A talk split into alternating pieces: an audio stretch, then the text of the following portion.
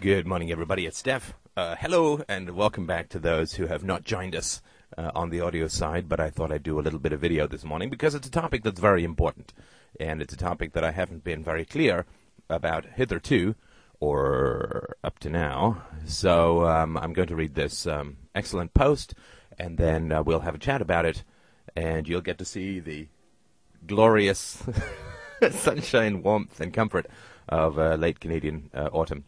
So this uh, gentleman wrote, Let me preface this post, preface this post by saying a few things. First of all, I have in the past very much enjoyed many, but not all, of Steph's podcasts, and his ability to never shut up and yet never cease to be entertaining is certainly quite a talent. Uh, there's damning with faint praise if I've heard it. I'd also like to say that I do consider myself a libertarian of sorts, although I am the type that you would label a minarchist, for I believe that power will predictably corrupt, and a small limited government is essential for maintaining a free society. Um, a minarchist, uh, for those of you who are joining us uh, late in the debate, a minarchist believes that a government is morally required and just and virtuous and necessary for a, peace, a peaceful and friction-free society, and uh, lib- uh, anarchists, of course, uh, not so much believe that all governments will are, are, morally corrupt because of the initiation of the use of force argument, and also because the effects is that they will grow until they collapse. The idea of completely eliminating the government, he continues, however, is one I would strongly oppose. In my current opposition, however, I don't want to argue any semantic type issues gun control, police violence, drug war, Iraq war, blah, blah, blah but rather I'd like to discuss the philosophical and moral stances that are being presented here. Quite right. Steph argues that because morality is absolute, the very existence of a state is in and of itself immoral, and that force is also in and of itself immoral. That's not uh, quite correct, but let's not worry about that. He also argues that in his belief, he is simply staying consistent with the absolute moral rules that exist, and that, in his words, there is no position. In short, I find this absurd, and I think his logic is seriously flawed. I welcome correction as always. On with it. Earlier today, I asked the Freedomainers to give me a definition of morality. This is on the board. And uh, welcome again to all the new uh, people on the board. In Greg's answer, he said that morality is based on, quote, universally preferred behavior, which is certainly a phrase of mine. Now, I, he says, happen to agree with this, but I'd like to take it one step further by asking this question What is preferred behavior? Or rather, what is it about some behavior that makes it preferable to other behavior? While this may seem like a difficult question, the answer is really very simple. A behavior is preferable because it increases human happiness. So this is what morality is. It is a set of behavior rules designed to increase human happiness. So to say that an action is, quote, moral is to say that it maximizes social happiness or that it minimizes social suffering and death, depending on which way you want to look at it. To say that an action is immoral is to say that it minimizes social happiness or that it increases suffering and death. To prove that this is a correct definition, you simply have to accept that happiness is preferable to suffering. I doubt anyone will argue otherwise. What the above paragraph shows is that moral and immoral, in quotes, are just ways of describing the consequence or the effect of an action. Moral simply means that it has a preferable effect, and immoral means that it has an unpreferable effect. It has been said that there is no right and wrong, there is only consequence. Shocking as that may sound, there is actually some truth to this. What I am saying here is not just that the argument from effect, which is a uh, series of podcasts and articles that I wrote uh, last year, the argument from effect is more important than the argument from morality. I'm saying that the argument from effect is all that matters, which means that what are the consequences of particular choices, rather than are they implicitly right or wrong. Or better yet, the argument from effect is the argument from morality. Now, once we accept that a moral action is simply one that has good effects, we can now examine whether or not morality is absolute. The answer is a definite not. Rather, morality is relative, which is to say that it is situational. Giving, uh, given different circumstances, people have to act different ways to achieve the effect of maximizing happiness. To argue that morality is absolute, one would have to say that a certain action, regardless of the circumstance, will always have the same, the exact same effect. Hopefully I don't have to explain how silly this is. It strikes me as odd that this here group has managed to cling to the idea of absolute morality for so long when examples disproving it are so easy to come up with. I love the word cling. There's nothing like bitchy arguments. Name any supposed absolute moral rule and it's easy to show that it isn't absolute. Take thou shalt not kill, for example. If a man was running towards your family with a machete and you had a gun in your hand, would it be immoral to kill that man? If you think it would be immoral, I would question your sanity. If you recognize that it isn't immoral, however, then how can you hold the belief of absolute morality? If moral rules apply to all people at all times, then why did that one not just apply to you just then? I mean, we've answered this before. This is not a new question, but I'm not going to do it again here because we've got a lot of text and documentation and audio on that. It's because morality is relative to situation. I tells you, he says. The only abs- the only thing absolute about morality is its goal of maximizing happiness. That's it. So basically, the idea that there exists a universal moral law that says that coercion is, in any circumstance, immoral is just silly. On a final note, let me throw a hypothetical in Steph's direction. Here I catch it. Let's suppose, Steph, that you got your way and the government was eliminated. It's not really that personal, but let's now let's further suppose that everything in your opponent, everything that your opponent said would go wrong in this scenario, did go wrong sorry. Now let's further suppose that everything that your opponent said would go wrong in this scenario did go wrong. I'm talking riots in the streets, corporate monopolization, nuclear war, and horrible stuff people associate with anarchy. I'm not saying this all would happen. I'm just supposing here for a second. And let's say that all this bad stuff wipes out everyone on the planet except me and you. Now, as we walk by the rubble that used to be civilization, would you look me in the eyes and say, hey, at least what we did was moral? Obviously not. If it is true that the only way for a society to survive and remain happy and free is by having a government, then the existence of a government has to be called moral, even if, gasp, it uses force. Sorry, Steph, but there is no doubt in my mind that by calling the existence of a government and the use of force immoral, you are making a big mistake. Fantastic. I mean, I really, really hugely um, respect and appreciate the time and effort that it goes into uh, uh creating uh, a post like that.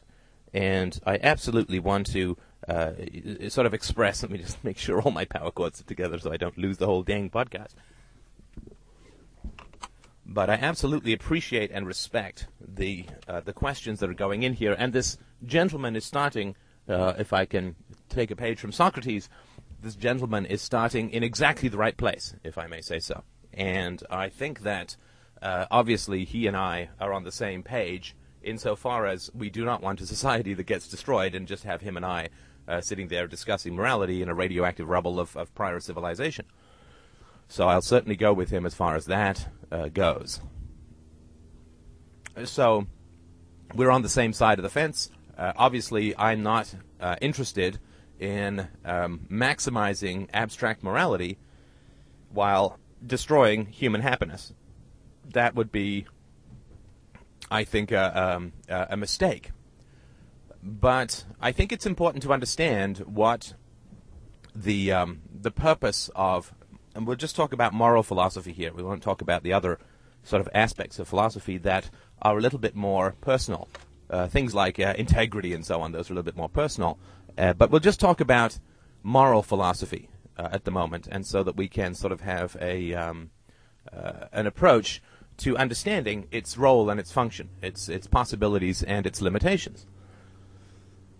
So I'm going to, as I often do uh, in these kinds of conversations, uh, I'm going to uh, take the approach of analogies because analogies are uh, a way of self-instruction that uh, takes advantage of a large amount of existing understanding, and so I don't have to always argue from first principles, which is tricky to do, uh, a while I'm driving, and b with the limited amount of time and limited amount of your patience, I'm sure, that are available to me. So the first thing that I would say in this sort of analogizing is that let's have a look at how this corresponds to uh, medicine, right? Moral philosophy and, and medicine, I think, have a lot in common, if not, uh, you know, almost everything in common. And the question for me would be would you go to your doctor and say, uh, Doctor, I'm perfectly physically healthy, but I'm unhappy? Or rather, if you went to your doctor and said, Doctor, I'm unhappy, he would run a bunch of tests to test your hormone levels and to test your serotonin levels and all these kinds of things. And then, at some point, he would say, Well, I can't find a dang thing wrong with you. So I'm not the person that you need to talk to. You need to talk to a psychiatrist or, you know, who a psychologist or whatever. Or uh, here's the address of Freedomain Radio. Go to town. So, ooh, somebody coming in. Uh, I guess they want to turn left. Um, but you would not go to a doctor and ask of that doctor that he or she provide you with uh, with happiness, right? That wouldn't make a whole lot of sense. That would be an inappropriate approach to the doctor's skill set. So then we can sort of ask, and I think logically, uh, what then is the purpose of the doctor? Well, the purpose of the doctor is to maintain or restore to you your physical health, which I think is an entirely good idea, something that's absolutely nat- uh, natural. I would also argue that it's not that there's no relationship between physical health and happiness. That I would say that, with certain minor exceptions, like having a cold or whatever, that a physical illness is a necessary but not sufficient cause of happiness, right? I mean, it's the old thing that you can be all the philosopher, you can be as great a philosopher as you want, it's still hard to be happy with a toothache, right? So, uh, physical health is a necessary but not sufficient cause of happiness. Happiness is an incredibly complicated uh, thing, whereas medicine uh, is. Um, I'm not going to say medicine is not complicated because that would be to diss a very uh, noble profession, at least prior to its socialization by the government. But uh, it's um, uh, it follows sort of certain method methodologies and procedural steps associated with the scientific method. Uh, that uh, and you know to some degree it's you know input output symptom prescription. So we wouldn't go to the doctor and say I would like you to make um, I would like you to make me happy. Uh, similarly, we wouldn't go to a shoemaker and say, I want you to make me happy.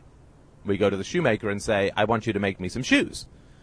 Uh, so I'd sort of like to put forward the proposition that moral philosophy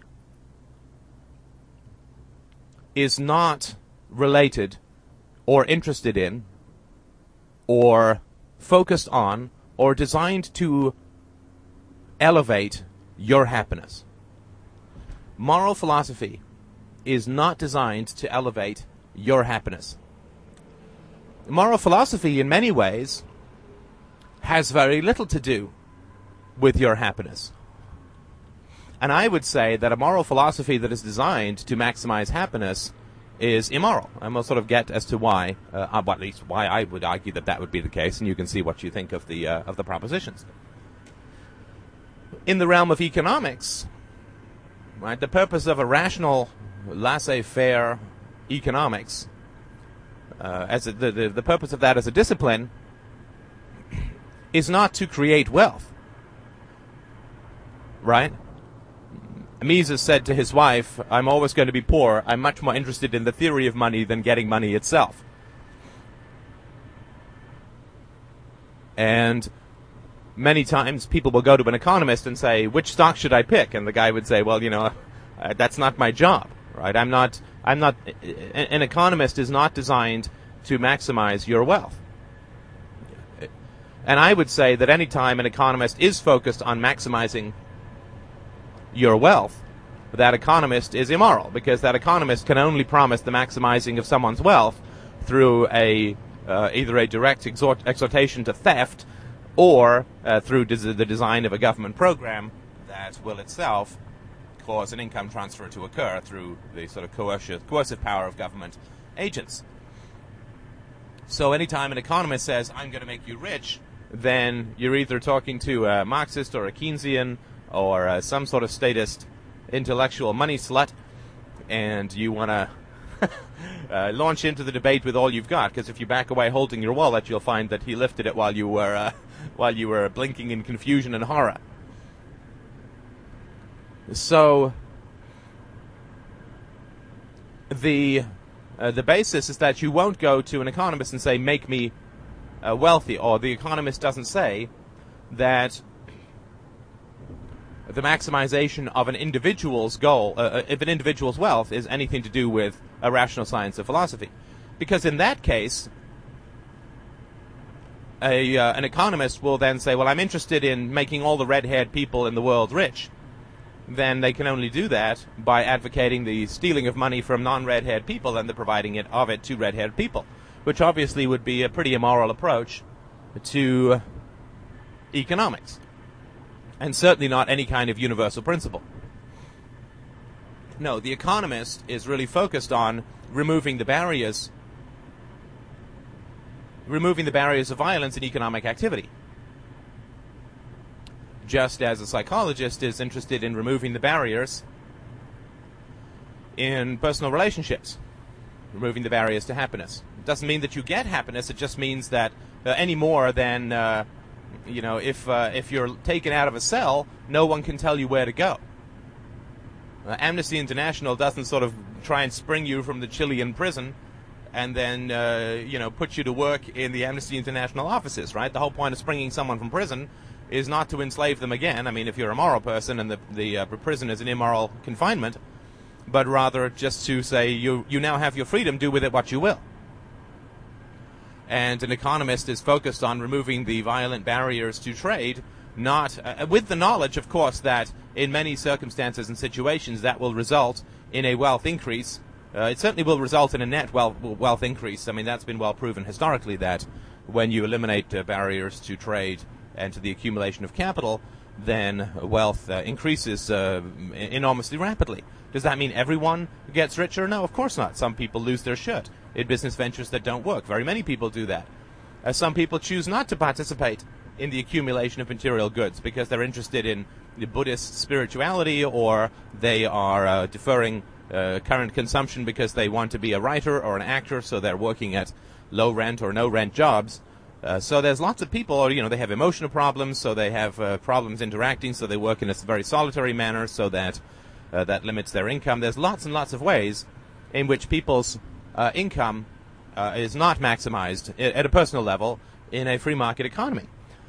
Let's not also forget that there are very many people who make an enormous amount of money in the current situation in an immoral way by grabbing a hold of the guns at the state and wheeling them around to point them at various groups to extort bribe, bribes from them and pay off money, extortion money.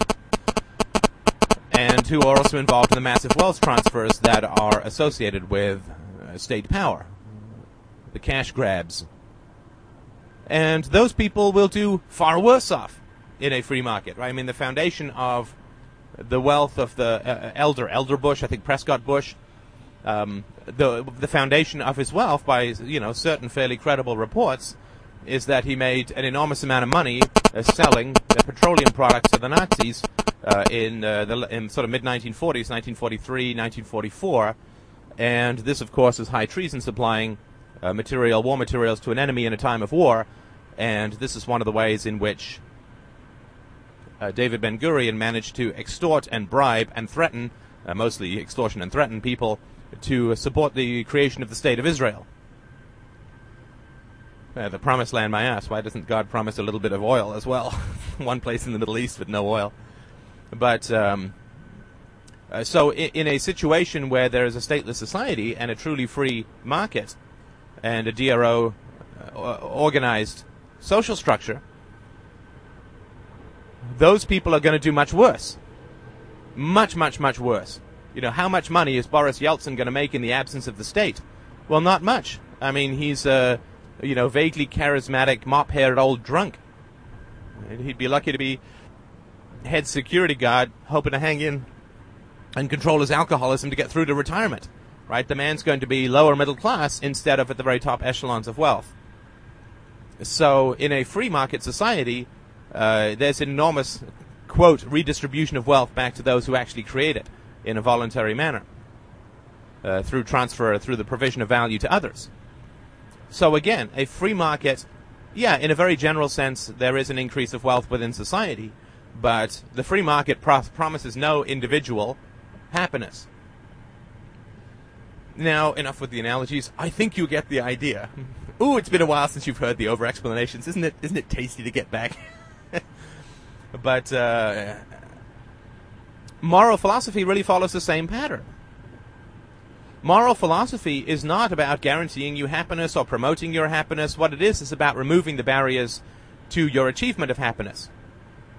We can certainly say that it would be a pretty staunch and intellectual soul that would be able to find happiness in a 4x4 prison with no light. Right, so the first thing that you have to do in order to give people the opportunity to achieve happiness is to remove the coercion that shapes and destroys their choices. That would be, I think, the first thing that you would need to do. And this is not, you know, a particularly new idea. If you just look at the Declaration of Independence, um, It is life, liberty, sadly, not property because that would have uh, uh, harmed the uh, the slave owners because you your property can't own property. Sorry, people can't. Uh, you can't. Uh, uh, property can't own property, and slaves were allowed to own things. So the reason they left out property from that was because it would have undermined the argument that we should keep human beings like chained animals. But it was life, liberty, and the pursuit of happiness, right? Not life, liberty, and happiness, but the pursuit of happiness, the freedom to pursue happiness and to achieve whatever it is that you want to achieve with your life, which nobody else can figure out for you, that's going to bring you. It's going to bring you happiness, right? Moral philosophy is about eliminating rape, not promoting romantic love. I mean, there are other branches of philosophy that would uh, be associated with those things, but we're just talking, I mean, they were just looking at this post and talking about moral philosophy in particular. And the reason that I chose those three magic words, my own personal little E equals MC squared, universally preferred behavior, uh, each of those words is important. And the one way in which you can tell that the maximizing of happiness is not included in the definition of moral philosophy is the word universal. And the reason that you know that it's not personal is that the personal can never be the universal. That's why I talk about behavior, not thoughts, not emotions, not perspectives, not dreams, not uh, you know, uh, states of, of happiness or sadness, but I talk about behavior, which is objective and measurable. Right? That's why intent is not a moral crime. Uh, fantasizing about raping, however repugnant it may be from an aesthetic standpoint, and however dangerous it may be to indulge in from a psychological standpoint, does not cross into the realm of objective crime until behavior, uh, until actions are are put into uh, into action, into place, until you actually rape someone. So, universally preferred behavior, uh, the universal the universality of it is a good clue as to why it doesn't include uh, things like subjective states that vary from person to person, such as happiness. Now, uh, medicine is the way in which we make sure that somebody's healthy, but the absence of disease is not necessarily the presence of energy and well-being. Uh, so, for instance, uh, somebody may be free of illness, but they are going to bed too late and uh, drinking too much coffee, and they are uh, working too hard, and so they get lots of headaches, and they and they don't have any organic illness, but their lifestyle choices are undermining their sense of well-being. And yeah, in the long run, it will probably produce some sort of organic illness, but the doctor won't find anything physiologically wrong with most insomniacs, but they're still not very happy. So there are other branches of medicine around nutrition and lifestyle and so on that will promote the long-term maintenance of health rather than uh, the cure, right? So there's cure and then there's prevention and then there's optimization, right? This is sort of in the realm of, of medicine. Uh, you know, I've got a cold uh, or I've got an illness, you cure the illness, that's the cure. The prevention is eat well and exercise and the optimization is you know you're short these hormones. Uh, sorry, you're short these. Uh, you know, you're not eating enough protein. That's why you're not sick, but you're not eating enough protein. That's why you don't have enough energy or whatever. You're not having a protein carb fat balance. So, in the realm of optimization, there are certain aspects of philosophy, just as there are in medicine, which would be more sort of a, a nutrition and, and, lifestyle and so on. There are aspects of philosophy which we, of course, talk about here, uh, more associated with personal integrity which uh, are not universally preferred behavior uh, because it can't be defined in a universal way. What does integrity mean for everyone? Well, there are general principles, living by your values, blah, blah, blah, but they don't really mean anything. Uh, what does integrity mean for you in your life? Well, the decisions that you have to make regarding integrity, which is sort of around the, the, uh, the uh, optimization of happiness, uh, are very different. And only the broadest principles can be inc- included in that sort of definition. but each individual is going to have very different choices, so you can't have you know, you could say that it's uni- universally preferred that everyone act with integrity, but that's, you know, it's like saying it's universally preferred that everyone be healthy. Well, of course, that's why the science of philosophy and medicine, of course, exists to begin with. But uh, happiness is a subjective state that relies on very many personal characteristics, and also is not uh, an objectively pursuable at all times in a universal phenomenon kind of approach, right? So uh, I don't uh, I don't uh, feel happy when I'm at the dentist. I don't have any particular teeth problems, but I never like that drilling. I'm always waiting for something horrible to occur, you know, the jolt of pain that kicks you out of your chair. Although my dentist is good, but, you know, I still, you, you know, you don't go there for kicks, right? So, uh, you know, the maximization of human happiness. Well, of course, yes, I'm I'm less happy in the dentist, but I'm more happy than if I didn't go to the dentist. I mean, I get all of that, but uh, there are times when we will sacrifice our happiness in order to achieve other goals, just in the same way as we will uh, uh, sort of uh, sacrifice our current consumption for the sake of saving for a rainy day or saving up for something else more expensive. And so personal happiness is a fluctuating thing, right? There's no time when rape is a good thing, right? There's no time when rape is a good thing. So rape doesn't sort of fluctuate. Nobody says, well, I'm going to rape now so I don't have to rape later, so that makes it good right? I'm going to rape one woman now, so I don't have to rape ten women tomorrow. So that's maximizing human happiness. Well, of course not, right? We wouldn't. Right? This is the Aristotelian mean that doesn't apply to this, right? As Ayn Rand said, Aristotle did not um, uh, did not uh, advocate uh, only a, uh, uh, a, uh, a, a just amount of axe murdering, right? I mean, so universally preferred behavior is thou shalt not, right? It's a negative commandment. It's a prohibitive commandment. Thou shalt not initiate the use of force, right? So there's a guy charging towards your family with a machine gun uh, is uh, such an old chestnut that any decent philosopher has already grappled with that. Probably the second day he was a philosopher, probably even the first, or maybe it was the uh, question that started him down the road of philosophy.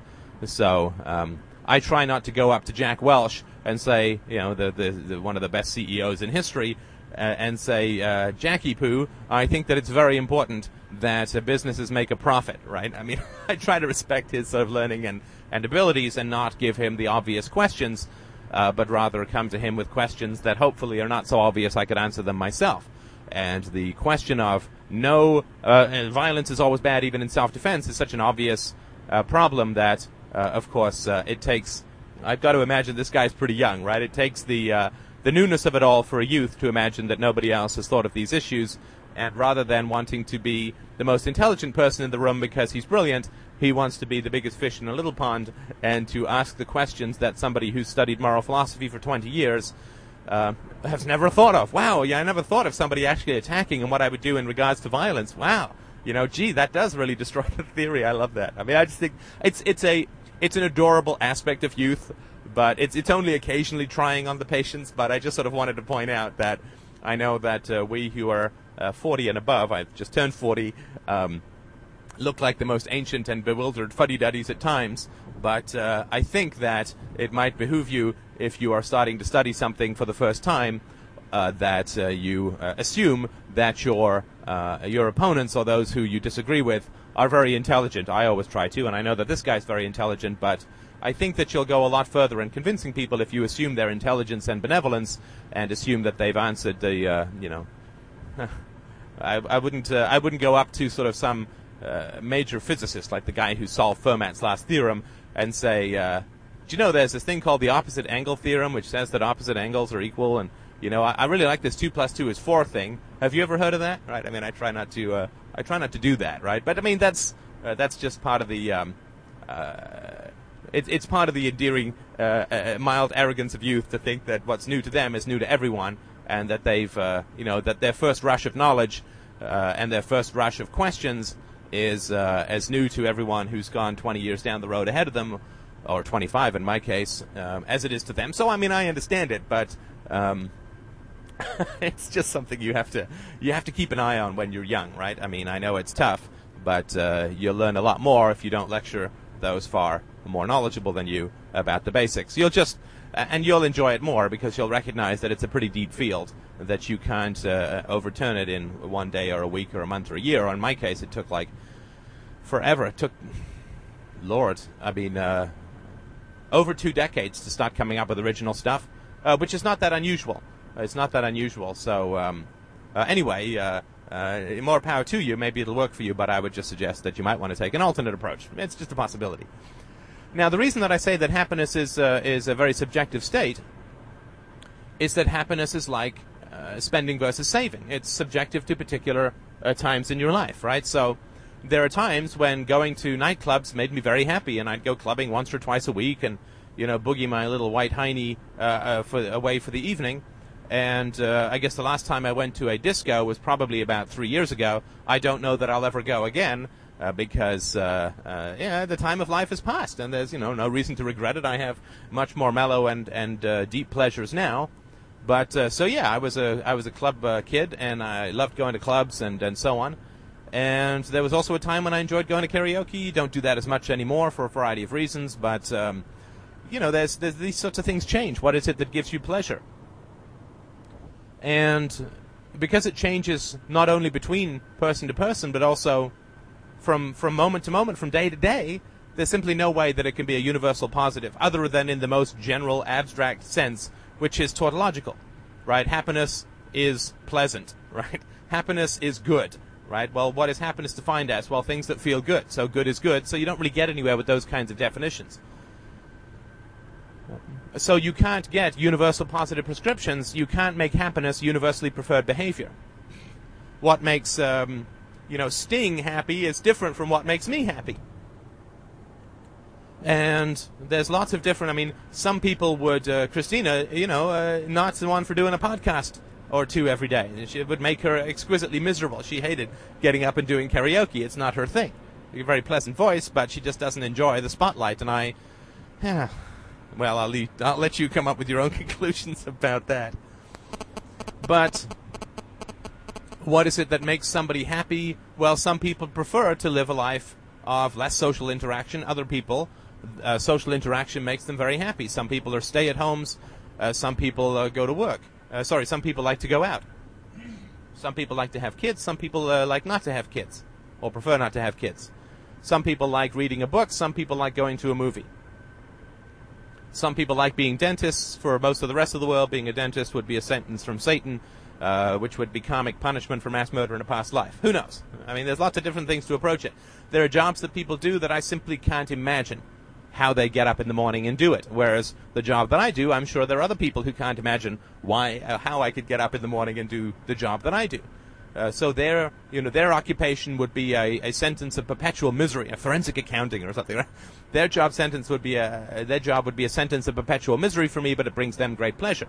You know, think of the guy down in the morgue, right? The sort of fish-eyed guy, often Oriental, who's out there cutting up bodies. Would that make you exquisitely happy every uh, every day. Uh, for me, being a chef would be a, a nightmare. Um, but it makes other people very happy. So, whereas, you know, to refrain from rape is always moral.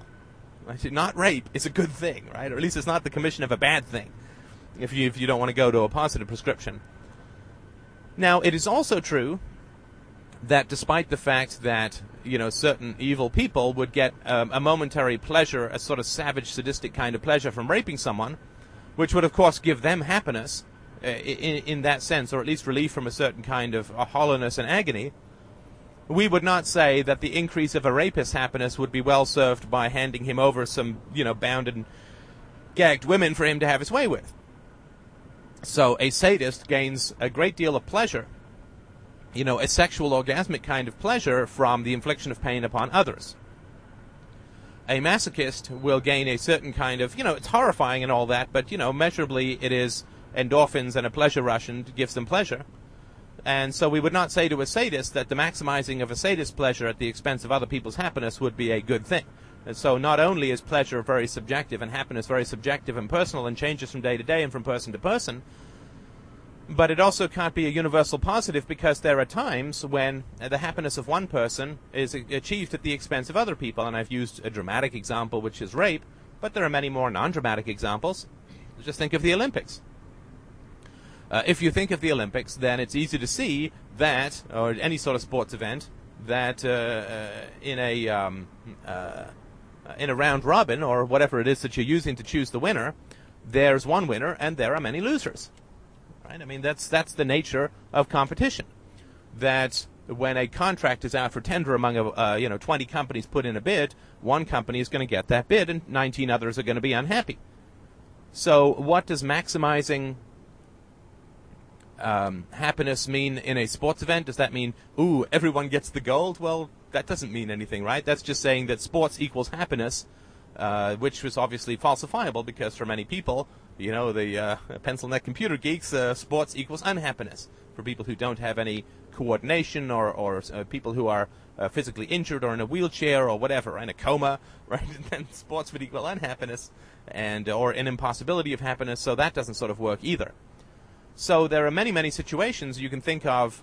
You know, in my um, in my uh, boarding school, there was uh, the boys and there were the girls in sort of separate houses, but we would get together occasionally, and there were uh, there was one girl who was like the you know the prettiest girl, was the princess of the. Everyone wanted to talk to her, and so the boys would all sort of sidle up to her with terror in their hearts, wanting to talk to her and get a smile from her face and so on. And it's amazing, eh? Like 35 years later, 34 years later, I can still pick out her face from the school photo. We all sort of sat in a row. I just think it's kind of interesting.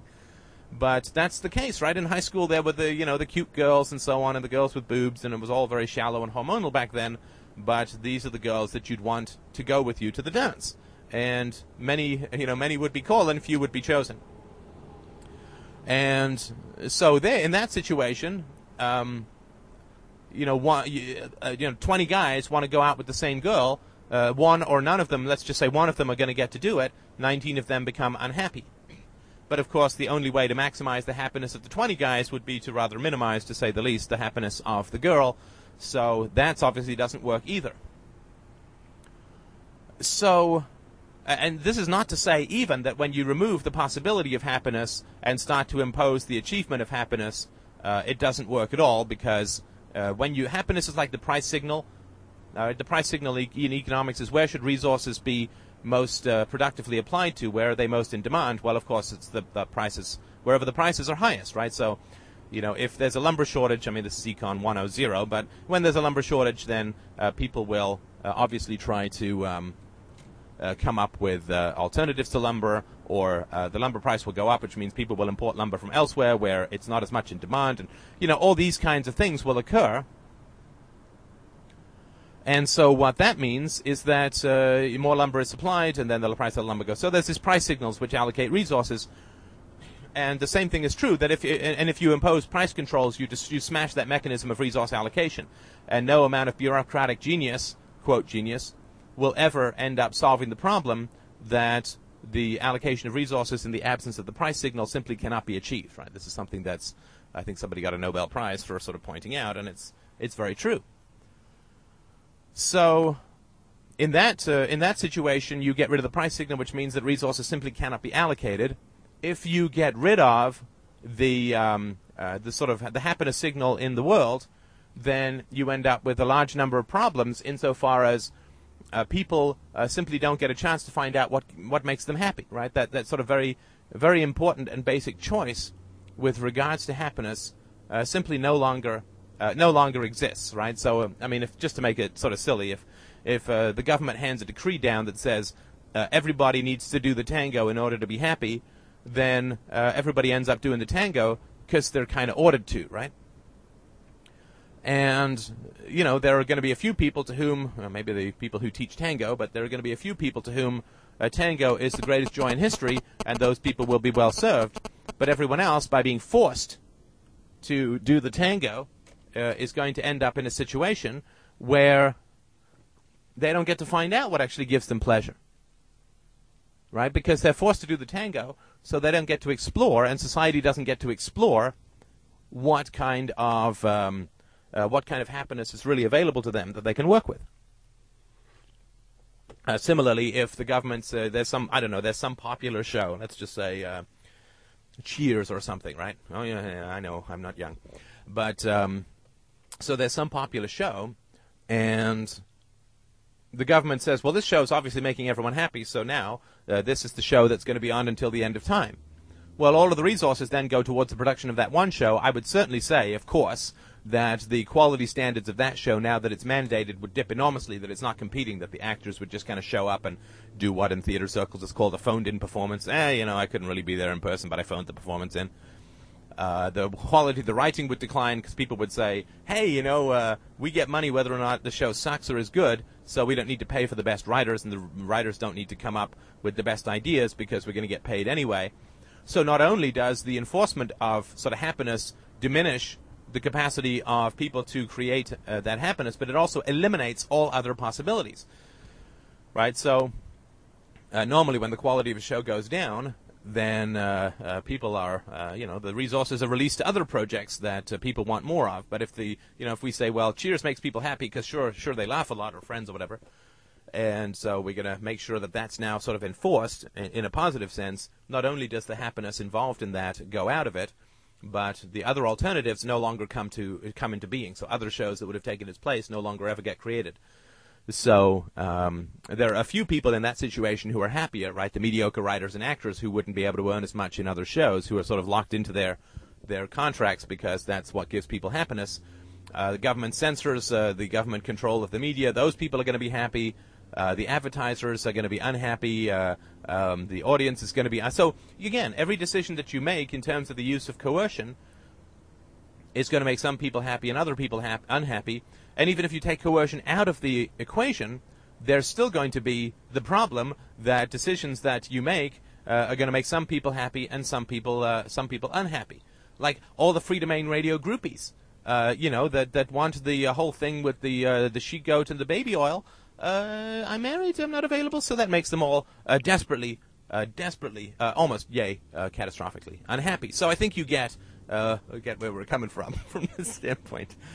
But um, so the the the problem with equating morality with happiness is that it fragments, makes subjective, and frankly passes into the control of somebody else responsibility for your happiness. If you are not achieving, like if you want to make money, but you're not making money because government regulations and coercions prevent you from making money, then that's a bad thing, and you've been uh, badly treated, right? I mean, I think that's something we can all have some sympathy with, right? But if you uh, are in a free market and you want to make money and you can't make money, then that's your responsibility, right?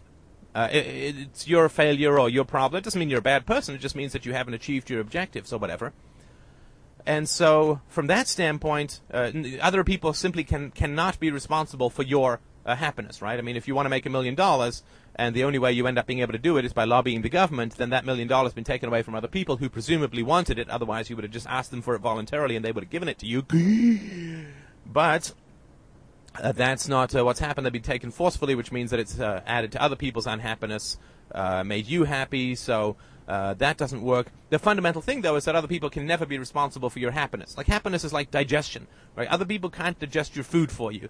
Other people can't urinate for you. You say, "Oh, my bladder's full. Could you go uh, drain the lizard a little over there to give me some relief?" Doesn't work that way. Happiness is a subjective personal state. It's complex, and we can maybe talk about it uh, a little bit more another time. Uh, I don't think I've done a podcast on, on happiness as a whole because really, when you think about it, all my podcasts are not just about happiness, but spread happiness. Yay! Like fertilizer, and more than just a little like fertilizer. But um, this uh, this sort of a question of happiness and its uh, subjectivity uh, is very, very important. There are objective methodologies by which you can achieve happiness, but happiness itself cannot be imposed from somebody else, right? Uh, you simply can't do it. Uh, and you even if you could do it for one person, steal all the money from a group of people, give it to the one guy to make him happy for a short amount of time until he realizes the corruption it's engendered in his very soul. The problem then occurs, of course, that um, the uh, achievement of that kind of happiness uh, always comes at the expense of others. So you can't maximize human happiness without maximizing human unhappiness in other areas. Whereas thou shalt not uh, rape will only decrease the happiness of the guy who wants to rape for a short amount of time, and hopefully will get him into some sort of treatment or whatever. But that kind of stuff I think is very important to understand.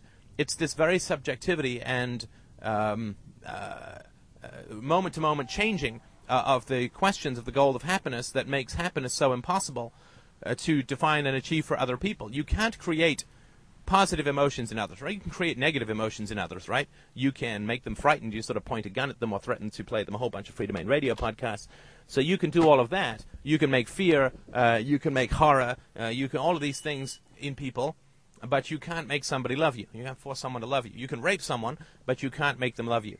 So uh, just as you, you, that's why that's why um, uh, sort of moral philosophy focuses heavily on the thou shalt nots because that's the only thing that can be achieved with regards to another person. So uh, you can't engender a positive feeling uh, in somebody else. You can't create that in any consistent and positive way. Some people like the podcast that I do. Uh, some people, uh, you know, it's their definition of you know torture, nightmare, and uh, you know drivel voice British hell uh, to listen to my podcast. Right? So who's right? Who's wrong? I don't know. Well, of course they're wrong, but unless they donate, in which case they're beautifully, beautifully right, and I want to hug them. But um, so I would say that you really are going to have a problem with this utilitarian definition uh, of happiness, and I would suggest that uh, it's worth a rethink uh, because the moment that you take away the objective nature of it and the reproducibility of it and the ability to influence it from the outside, you fundamentally take away the universality of it, which means that it's no longer morality. Thank you so much for listening. I look forward to your response.